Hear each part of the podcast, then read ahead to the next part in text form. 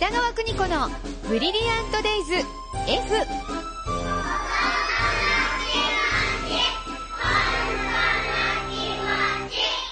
この時間は保育心理士で保育カウンセラー、現在学校法人三高学園札幌子ども専門学校の教員を務める高橋弘樹先生と共に子育ての考え方やコミュニケーション、そして子育てのヒントをお伝えしていきます。スタジオには高橋先生です。よろしくお願いいたします。はい。よろしくお願いします。先生、あの、ネクタイのところのピンが可愛いですね。あ、ギターになってます。ネクタイピンね。はい。先生ギターしましたっけ？えー、ギターはしていないんですね。あ、していないけど、はいネクタイピンははギターなんだ。ギターで。そうですか。ビジュアル系でいきたいと思っております。は えー今日はですね、先生、はいえーお悩みいただきました。はい。ラジオネームまちぼうけさんです。はい3歳の息子のトイレトレーニングについてですと。あは、はいえー半年ほど前から保育園でトイレトレーニングが始まり、保育園では小さい方、過去おしっこはほぼ自分で行けるようになりました。はただ家だとたまーにしか尿意をお知らせしてくれず、これまでに2回しか成功したことがありません。また大きい方は気がついたらおむつにしていて、せめてトイレに行きたいとお知らせしてくれればいいのにと思っているんですが、点点点。本人の気持ちに合わせて、まだ無理におむつを取らなくてもいいのかなと思いつつ、同じクラスの中にはすでにパンツを履いている子もおり、うちももっと頑張った方がいいのかなと少し心配になってきました。現段階で親としてどのようにすべきなのでしょうか？ありますよね。はい。本当に気になるワードの一つだと思いますね。すよねはい。ただ、あの、お互いに頑張ることってないと思うんですよ。えっと、子供とお母さん。はいはい。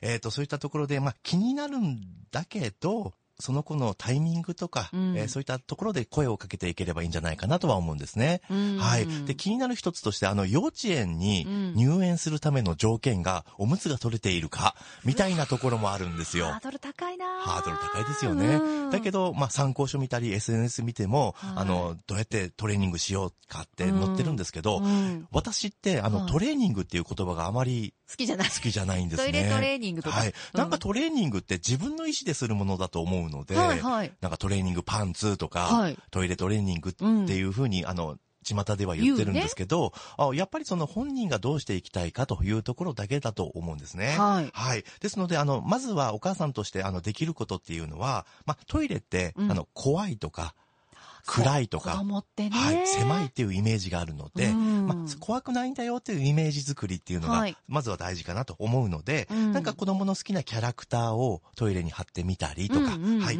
あとは、えーおしっことかうんちができたよって言った時に、このシールを貼っていくっていう、うんうん活動。はい。うん。これもね、あのー現場にいた時には保護者の方には伝えていましたね。はい。はい。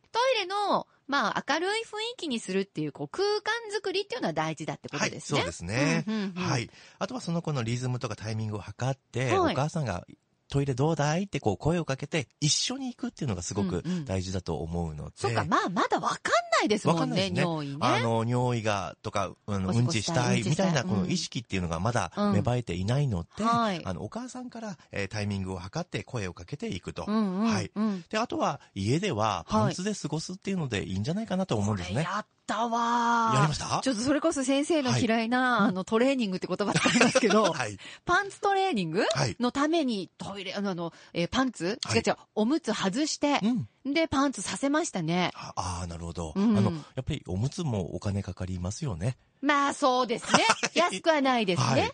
ただ、あの、パンツとかにすると、まあ、床を拭いたりとか、うんうんパンツの洗濯とかもはい増えてくるんですけども、うん。まあ、あの、お家ではパンツで過ごして、うん行くんじゃない、い行く方がいいんじゃないかなとは思いますね。すよだってお母さんお洗濯してあげればいい話ですもん。はいいっぱい失敗させてあげてくださいよ。始めるなら夏がいいというふうに言われているので、確かに。この気温が高い今から、うんえー家ではパンツで過ごすというのがいいんじゃないかなと。うんはい。あとは、あの、発達段階的に、はい4歳って、うんあの、周りに見られている自分っていうのを意識し始めるんですね。ほう。はい。だから、なんかおむつしてて格好悪いとか、うんおもらししてて格好悪いって自分で思うと、うんもう勝手にあのトイレに行くようになっていくので失敗、しないようにって。はへーだからお母さんが待てるかどうかですよね。来ました、来ました。ですので、その、意識していく、あの、気になるんだけど、うん。気にしないっていうところから、うんうんそのトイレとかおむつの、いわゆる経験っていうのが始まっていくんじゃないかなとは思いますね。なるほど。まあね、周りを見ると焦るかもしれませんが、はいお母さんが今この時期、子供だけを見て、はい。どうやって、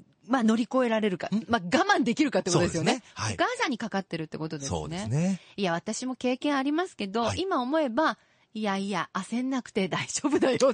なんか知らないうちはいにできるようになってるよってはい、そうです思いまね。すもんね。それが一番のスタート地点に立てる方法かなとは思いますね。はい。じゃあ、はいラジオネーム待ちぼうけさん、今は焦らずには、いお子さんと一緒にトイレ行く、うそのタイミングをね、一緒に作ってあげてください。はい。では、このコーナーでは質問をお待ちしています。あなたも何かお悩みありましたら、先生に聞いてみたいことをメールに送ってください。bd.air-g.co.jp JP です。では次回も高橋先生よろしくお願いします。ありがとうございました。